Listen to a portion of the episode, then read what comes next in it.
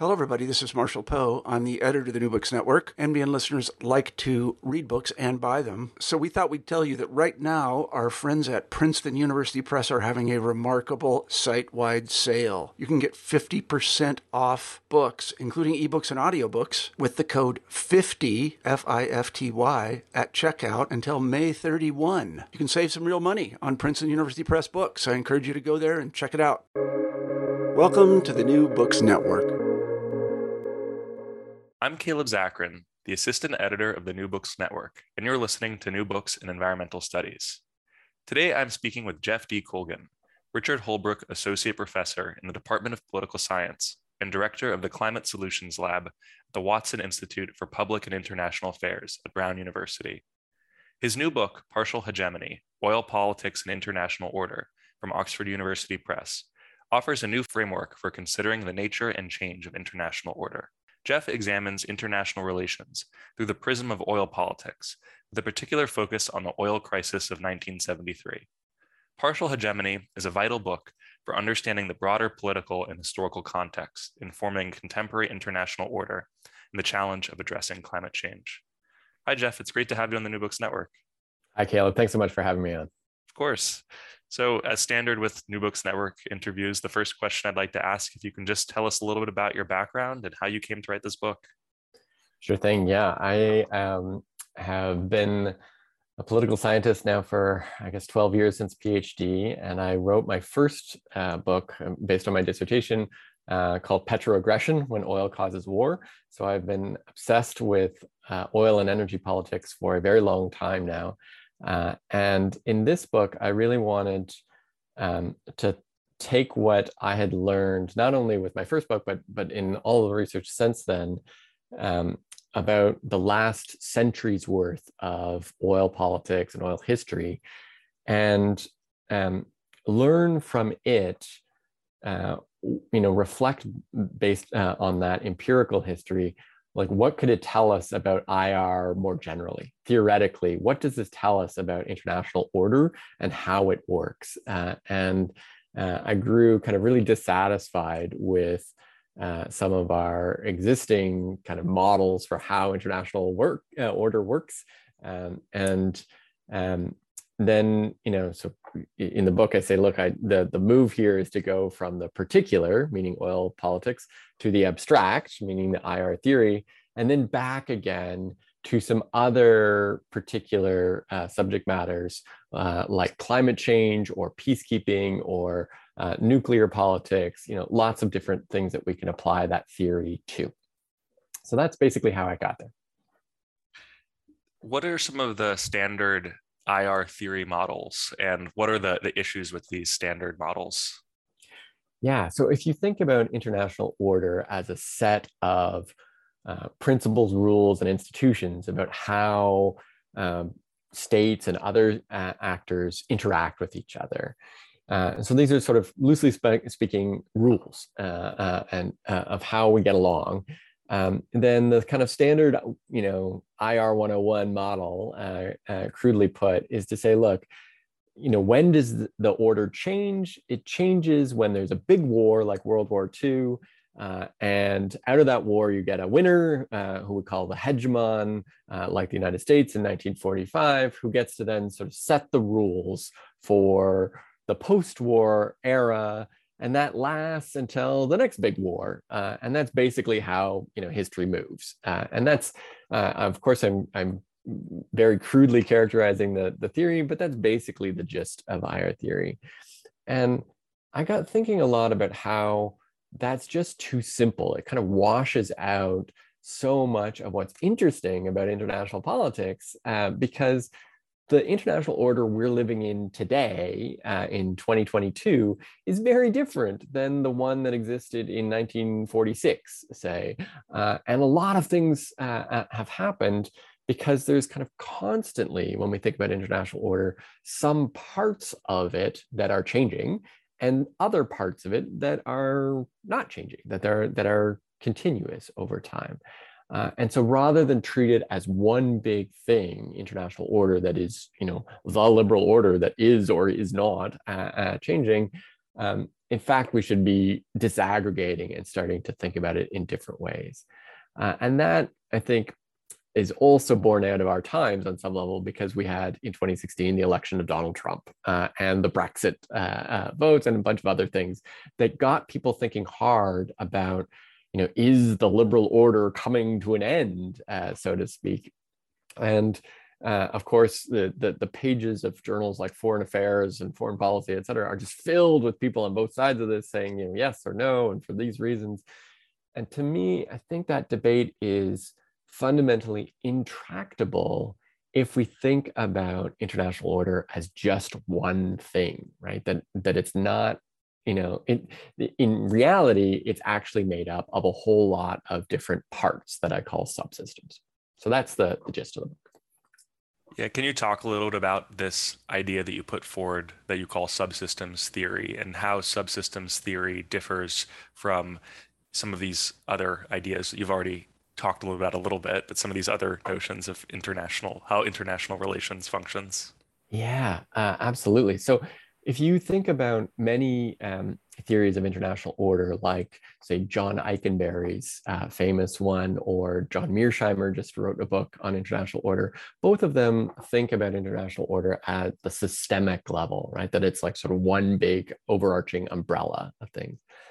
Uh, and that's that's a you know conventional way of thinking about it, and there's some there's some utility to doing that, but um, another way that IR scholars have thought about it is, uh, especially in the 80s, there was this idea of regime theory where uh, a, a, bunch of people like Bob Keohane and Steve Krasner and others, uh, Susan Strange, said, you know, we should be thinking about um, international order in terms of issue areas, right? so issue areas are things like trade or finance or oil. Those are all you know uh, uh, issue areas, and then we can think about you know how, how the dynamics of, of each of those issue areas.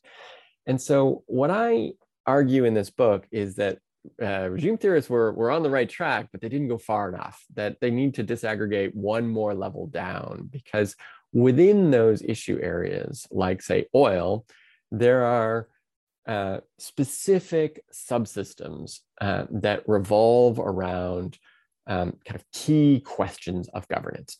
And uh, I'll, I'll, give you an example in just a sec, but uh, in, in oil, there are two different issue areas. And so you could have change in one of them and not change in the other. And that turns out to be really important because if you're arguing at the issue area level of like, has change happened or not, it's intractable. You can't get anywhere because it's, it's both yes and no at the same time. And so I'm saying, look, let's get down to the level of where um, these governing questions really happen. And in oil, I think the two that matter are, uh, on one hand, an oil production subsystem, which is how much oil should we produce and where do we produce it right? That's the basic question the heart of that. And that's been a question for a long time. Um, that's the question that opec tries to answer on a sort of weekly basis right? And lots of other actors you know exxon is in on it in the fracking industry and russia and all these other players they're all part of a subsystem a whole series of actors that are orbiting around that central question of how much oil should we produce and where to produce it right but there is also in oil a second big question that often goes kind of unnoticed until something happens, uh, which is the oil security subsystem. And that the core question there is how should the oil fields of the world be distributed politically around the world, right? And um, or, or you know another way of putting that is who should have sovereignty, who should have jurisdiction over each oil field, and often that's quite stable until something like uh, 1990, Iraq invades Kuwait and starts to move towards Saudi Arabia and wants to be uh, an you know to seize a lot of oil uh, fields and potentially be um, a quasi monopolist in the world oil market because they would have control over so much, uh, which the U.S. and the U.K thought about for all of about 48 hours and decided this is this is no good right george bush comes to the public and says this will not stand uh, and then he puts together an international coalition and, uh, and pushes iraq back uh, and and you know liberates kuwait if we want to call it that and so um, the point here is that this subsystem, this oil security subsystem, really matters a lot because, and great powers are willing to go to war over it because um, it potentially threatens the whole market structure of the world market for oil, right? The, and the market for oil is is quite integrated globally. Uh, it turns out to be very cheap to, to, to transport oil around the world. And so the price matters everywhere. Price effects in one country is going to translate, it's going to ripple around the whole world.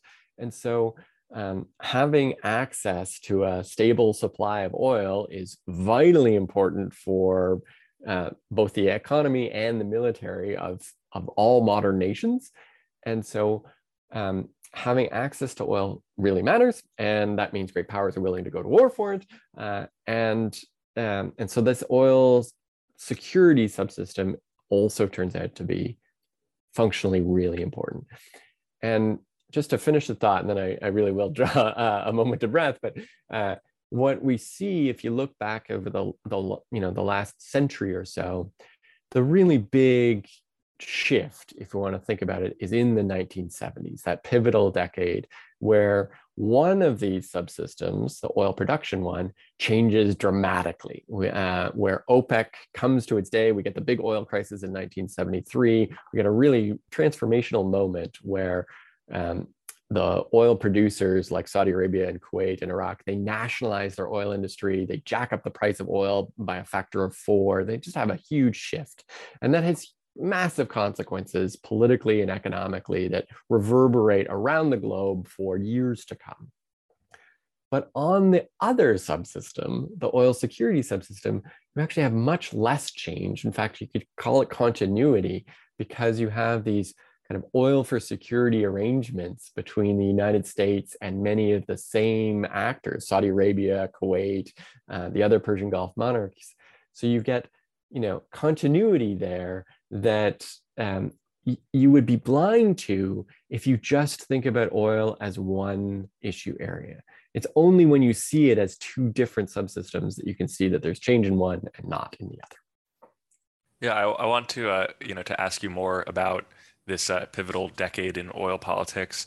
But I think uh, before jumping into that, you know, you provide a, a, great sort of history of 20th century oil politics, and sort of beginning, uh, you begin that history with uh, the British Navy's transfer from coal to oil. So I was wondering if you could just talk about the role of oil and just the process of colonial uh, reach and imperialism uh, and how that even that prehistory set the stage for what would happen 60 years later yeah absolutely so in in the early part of the 20th century around you know 1910 11 12 13 the british figure out the british navy figures out that the the you know physical properties of oil are just so much better than coal that they have to start fueling their navy uh, because of it. And the world starts to shift its whole transportation system and its military system uh, because it's you know soon it's tanks and jet fighters and all the rest that are all powered by oil um, that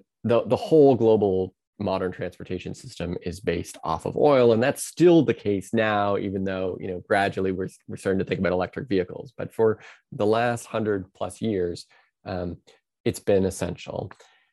In this time the first half of the 20th century empires are not dead. They are in fact the dominant form of political organization on the planet right? This is a hugely you know imperial period and the two subsystems that I talked about, about oil production and oil security, in this period, they're sort of overlapping and they go hand in hand because empires form the kind of political backbone of both uh, uh of these things. It, it, it, provides the sort of overarching structure for the British to be in the Middle East and uh, either actively ruling some of these uh, uh petrostates or you know, doing it somewhat indirectly, but still, you know, pulling the strings behind the throne. Uh, and then, uh, sort of crucially, after World War II, we get to a, a decolonization period, meaning that the Western uh, European countries that have had all these colonies, far-flung colonies around the world, they start to lose control of them. Uh, and that has really significant consequences for a lot of things, but including the oil production uh, subsystem, right? The two subsystems come apart. And in particular, it gets much harder for you know, countries that are in what we now call the global north um, to in, you know select the leaders of countries or polities in the global south right that they used to have them as colonies and they could just install somebody as a uh, a regent or a king or a you know a viceroy or whatever it is uh, and now they can't do that uh, and uh, they also used to be able to be quite happy to sort of assassinate people or remove them from the throne and we still see some of that, uh, but it's a lot rarer, right? And even for non colonial powers like the United States, uh, it still happens, but it's a lot rarer. Uh, and so, yes, we can point to some cases where the US has tried to do that, but it's much, much rarer and much harder. Uh, it's, it's not seen as legitimate statecraft anymore to go around shooting um, uh, you know, heads of state in the global south. And so, that means that the instruments of coercion that the, the Anglo-American powers have to, to hold this system of oil production together uh, have suddenly eroded at the bottom, right? So now they don't have the sort of stick of being able to say, you will do what we say or we will remove you from power.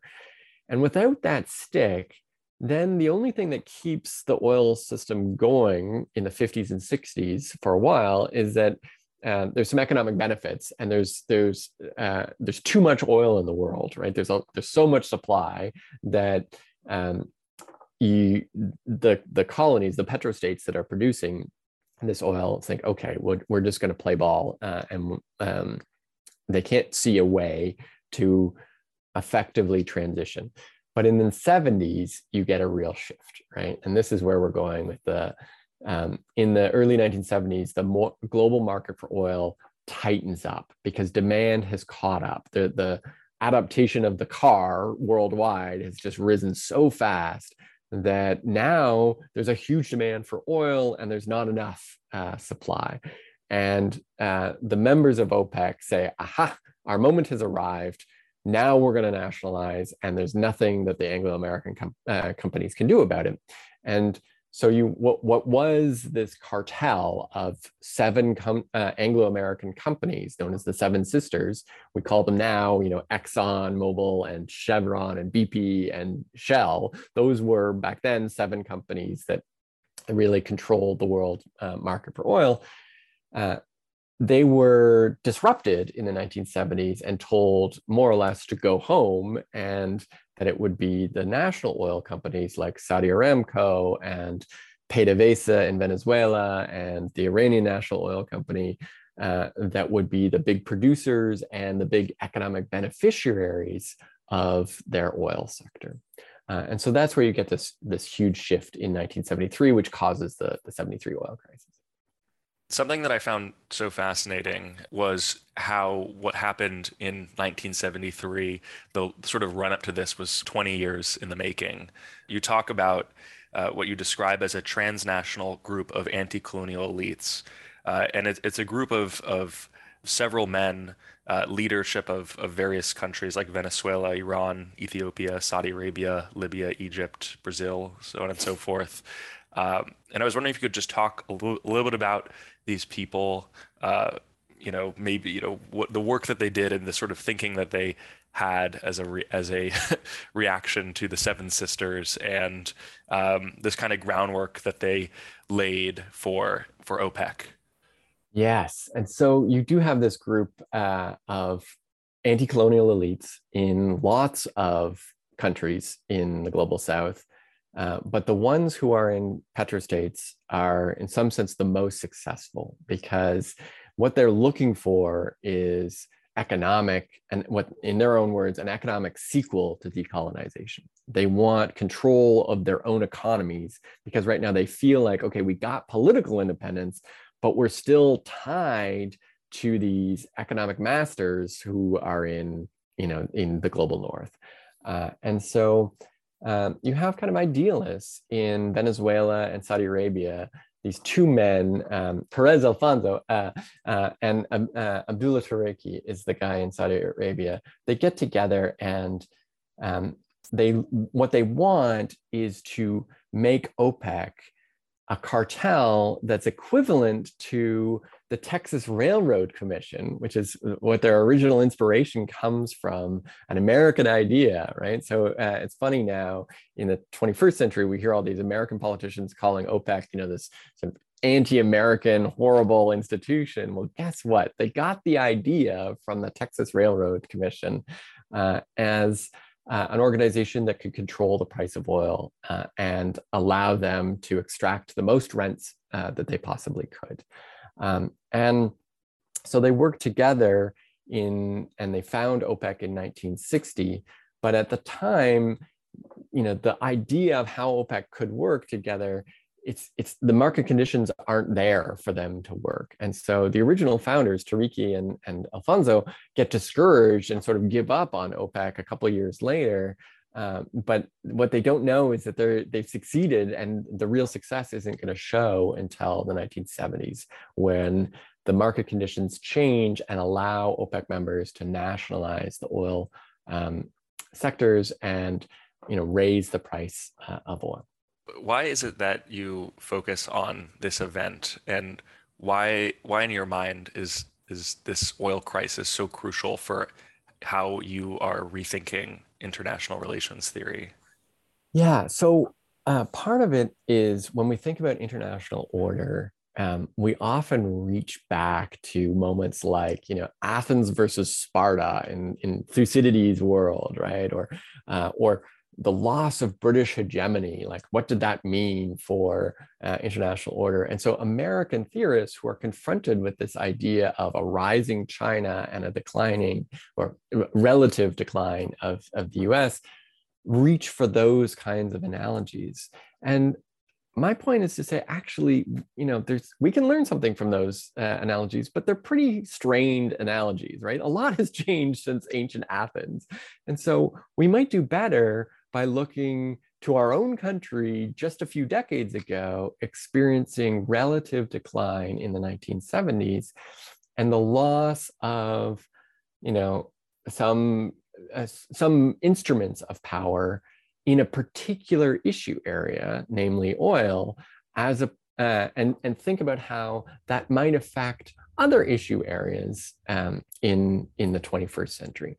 And so, so the point uh, coming back to where we started about hegemony and the sort of the theories of change of international order is to say actually instead of one hegemon that is fully in control of everything right and has like dominance in all possible areas of international relations whether it's the the, the biggest economy or the strongest military or control over all capital flows and natural resource flows instead we should think about in the real world a hegemon uh, is likely to be partially in control, right? That it has, you know, dominance in some, but not all of those areas.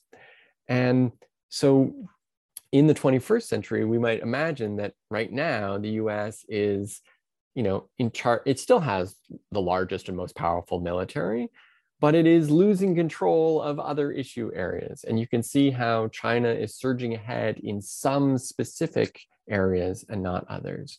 And so to understand what the political dynamics of that looks like, why don't we look back to the 1970s and see exactly where this happened before in a different issue area, in oil and try to learn what that tells us for uh, the 21st century. And the basic lessons here is that um, the durable agreements that form international order, they, they endure under some conditions and they collapse under others. And so we need to learn what those conditions are so that we know what to expect in the 21st century. You know, another thing that you you talk about that's obviously you know tightly related to this is this this notion of of oil for security.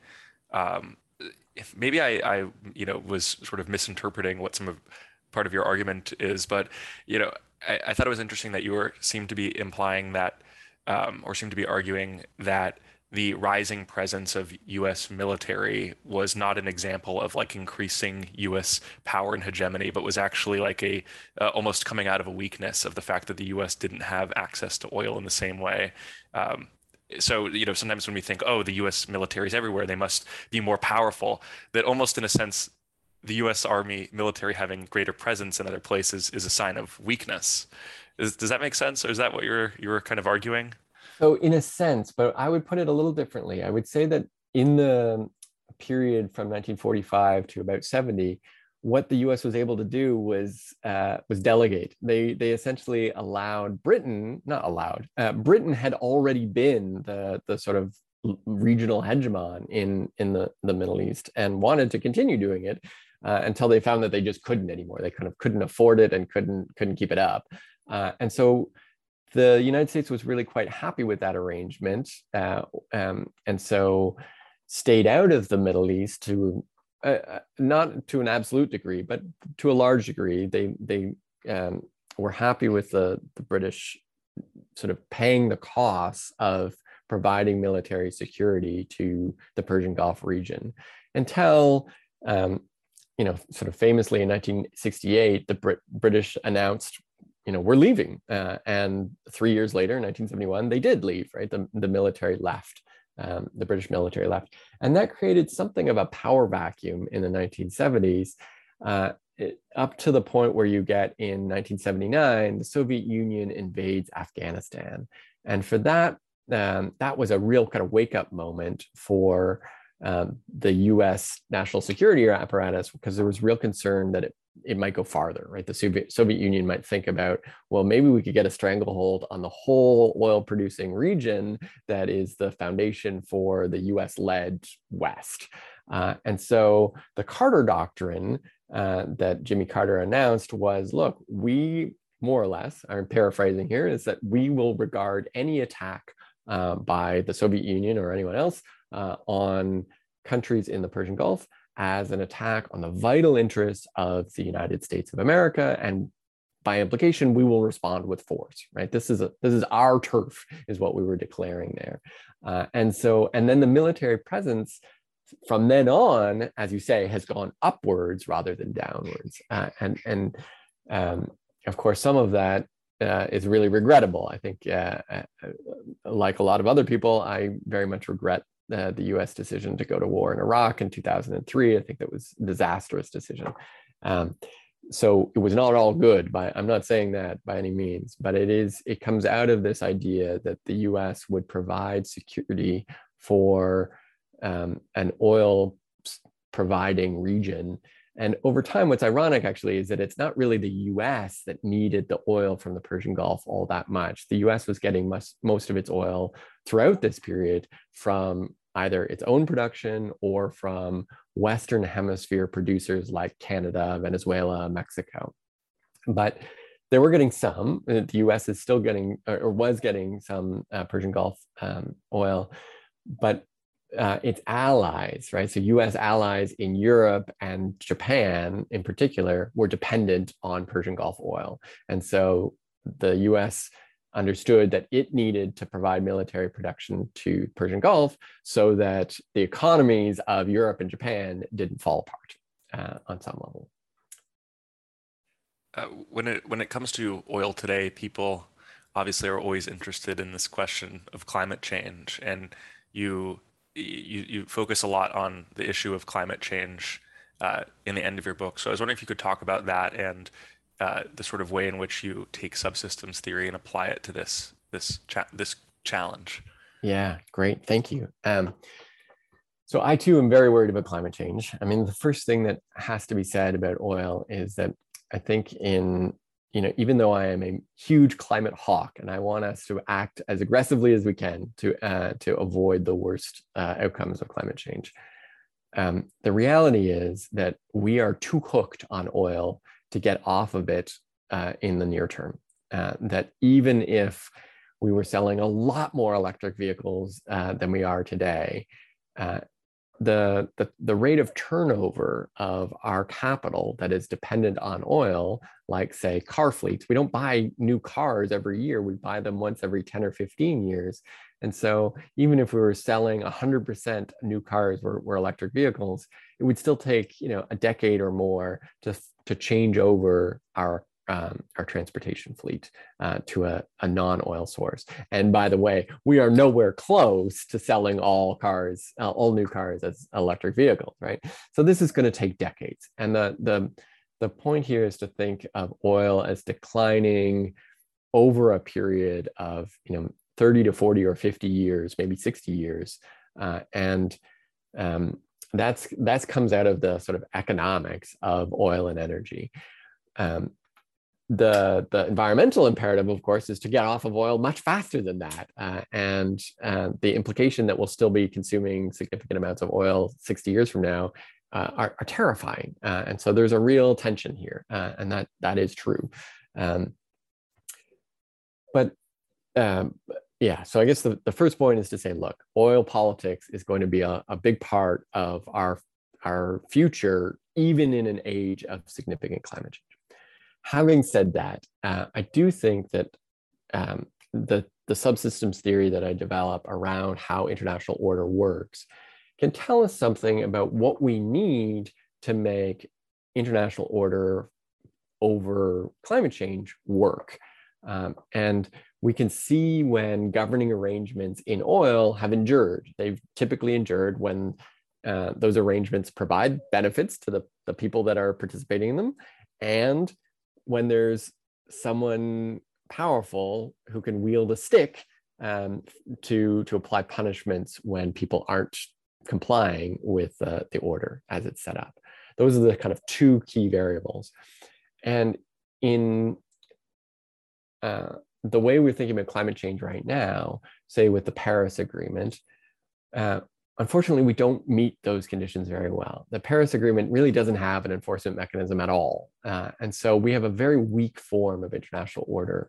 And we need to be thinking about setting up additional kinds of governing arrangements that are going to have real teeth to them, as opposed to just making the Paris Agreement our one big hope and that it will solve everything. I just don't think it will. I'm not saying that the Paris Agreement is useless. I think it's it's worth doing and it it provides some good benefits in terms of ratcheting up norms and goals and uh, sharing some lessons on all of these sort of soft things that are helpful uh, in international politics. But we also need some agreements that have some real teeth to them.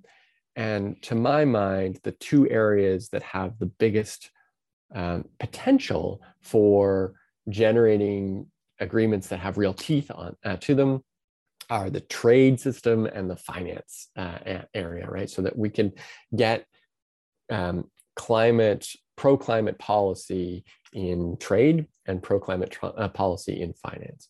And so, just very briefly, what I mean by that in the trade area is uh, I'm talking about potentially carbon tariffs so that countries um, that are um, leaders like Europe right now as leader on, on the climate uh, change area are understandably moving towards wanting to have a carbon border adjustment mechanism. This is a proposal at the EU right now, which are in essence, those are carbon tariffs. Uh, a carbon border adjustment mechanism um, says that, you know, if we're going to be importing steel or glass or, you know, other kind of dirty, uh, high polluting products from um, areas outside of the EU, like Turkey or Russia or you know uh, India, um, then those products are going to have to pay a tariff that is equivalent to the environmental costs that producers inside the EU face. Uh, because that's the only way the EU producers will clean up their act, right? The whole idea of getting the EU steel manufacturers to be, you know, low carbon steel production, um, that's going to be costly. That's going to raise their manufacturing costs, and they won't do it if that puts them at a competitive competitive disadvantage to a bunch of producers in the dirty parts of the world that aren't abiding by this. And so the only way to, to make that work really is to create carbon tariffs um, to allow uh, that kind of thing to happen, right? So that that's where you start to see agreements that have real teeth. And ideally, what we want is not just for the EU to have carbon tariffs, but for there to be some sort of multilateral system so that the countries that are the climate leaders, and I hope the US will join that uh, club, uh, will have carbon tariffs uh, to distinguish them from and to protect them against uh, the countries that are climate laggards, that are not cleaning up their manufacturing sectors. Uh, I've said enough there. So uh, there's lots more to say, but I'll say enough. You, you also uh, mentioned finance, and I was wondering if you could just speak a little bit to that as well, how you see uh, the finance sector as participating in in this. Yeah, that's much harder, and I think actually many smart people are working on that. Uh, and I uh, I think we are as a as a, a group as a planet we are less far along in what our thinking is.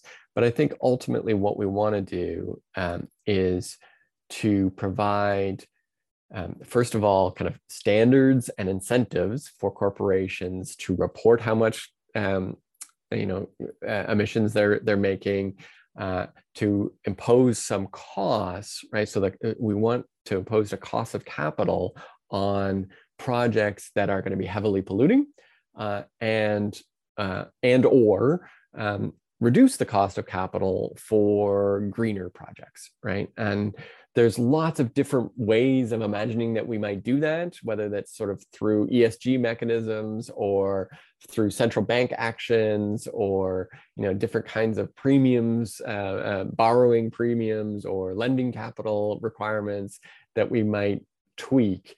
But the basic idea is to change the actual cost of capital for green projects versus not green projects, uh, and so that we can favor the ones that will help us move towards a decarbonized global economy. And the, the urgency with which we must do that, uh, I feel on, on almost daily basis that, I mean, look, if we don't do this, if we get this wrong, we are going to face really catastrophic consequences 30 or 40 years down the road. And to make the change, we have to start now. Uh, we can't, you know, push this any farther along as we've been doing, sort of kicking the can down the road and not to, uh, grappling with the problem. Something I always like to ask is, you know, if there's anything that's happened, any recent events. Obviously, there's been a lot of recent events, um, and uh, or, or, you know anything, any responses uh, to what you've written that have either confirmed some of, in your view, confirmed some of the things that you wrote, or made you rethink some of your conclusions. Yeah. So one thing that I've been asked a lot about is the the war in Ukraine uh, recently, and uh, to my mind, um, part of it is a great illustration of what I mean by punishments for noncompliance. Right. So uh, again, when I think about why does international order change, there's two things that matter. One is uh, the benefits uh, of uh, the order uh, and how big are the benefits to the people that are participating uh, in the order. Uh, and the second one is punishments for noncompliance. Like, is there somebody who's willing to, willing and able to kind of wield a stick and punish people who are not complying with the governing arrangements? And I see the the actions by the United States and Europe uh, with regard to sanctions on Russia uh, for its invasion in Ukraine as a great illustration of what punishments for noncompliance really looks like in practice, right? So the order in this case is the UN, you know, Article one or two, whatever it is, uh, that says countries will not go to war for uh, territorial gain anymore. And then Russia violates that order, uh, goes in, uh, in uh, into a war of conquest over Ukraine, and uh, the West says, no, you will not do that, and we will punish you for it.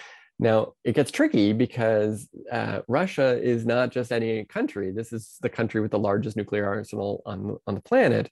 And so punishments have to, you know, fit the situation. Uh, it's not like um, uh, the US can just push back as they did, say, in 1990 uh, when Iraq uh, didn't comply with the international order. Uh, in that case, the US organized a military coalition and, and fought the Iraqis back, right? In the situation with Ukraine, uh, it's economic tools because we're trying to avoid World War III. Uh, and um, of course, that story doesn't have an ending yet. So we'll see how it all plays out. Um, but that part of it, I think, is really important. And there, what's interesting, I guess, is that um, even though I've emphasized in the book about how subsystems have this kind of quasi independence from each other, right? Where sometimes one can change and the other one not change at the same time. Um, in this case, where you get you know a, a, a, big shift in the territorial uh, sovereignty subsystem around uh, Ukraine, uh, it has ripple effects into other subsystems. And so, uh, in particular, in the energy uh, uh, European energy scene, we're seeing you know a ban on Russian coal, a proposed ban on Russian oil, and potentially um, you know something in natural gas as well. Although it's not clear sort of who will be the initiator and the person who suffers the most pain from any kind of cutoff uh, uh, of natural gas from Russia to, to, to Europe. Uh, so uh, subsystems do interact uh, and they sometimes, you know, a, sh a, shock in one of them has ripple effects into the others. So uh, Jeff, before we wrap this up, the first, the last question I'd like to ask is if you're working on anything new, uh, anything related to this or something completely different? Yeah, thanks uh, for asking. I am working on something that's sort of an extension to the book and thinking about how these oil for security arrangements that the US has with the, the Persian Gulf, how those might change in an age of, of climate change. Right. And so if we're serious about getting off of oil, uh, and as I've said, that that's a process that will take quite a long time. But even if if it takes decades, the fact that we are anticipating now that we might get off of oil, that kind of undermines the whole idea of an oil for security arrangement. Uh, and so, um, uh, with the time horizon of like, okay, this might end in a couple of decades, actors already now are starting to think about, well, what's what what does this mean for geopolitics? And so um, there's some indication that you know the Saudis and the United Arab Emirates are starting to think about, you know, should we be getting a shift of political alignment to some other great power that can protect us, like China, or should we develop our own military capacity? And we're seeing some some signs of that as well in Saudi Arabia. And so it's not clear how this is going to play out, but that's part of what I'm working on is trying to learn from the history of those oil for security arrangements uh, and uh, if we want to understand how climate change is going to affect geopolitics, we should start by understanding how fossil fuels have already affected geopolitics, uh, and therefore getting rid of those fossil fuels, you know, might unwind those those consequences. So that's what I'm working on. That sounds equally interesting, and you know, when when you produce something, we'd love to have you on again. Well, thank you so much, Jeff.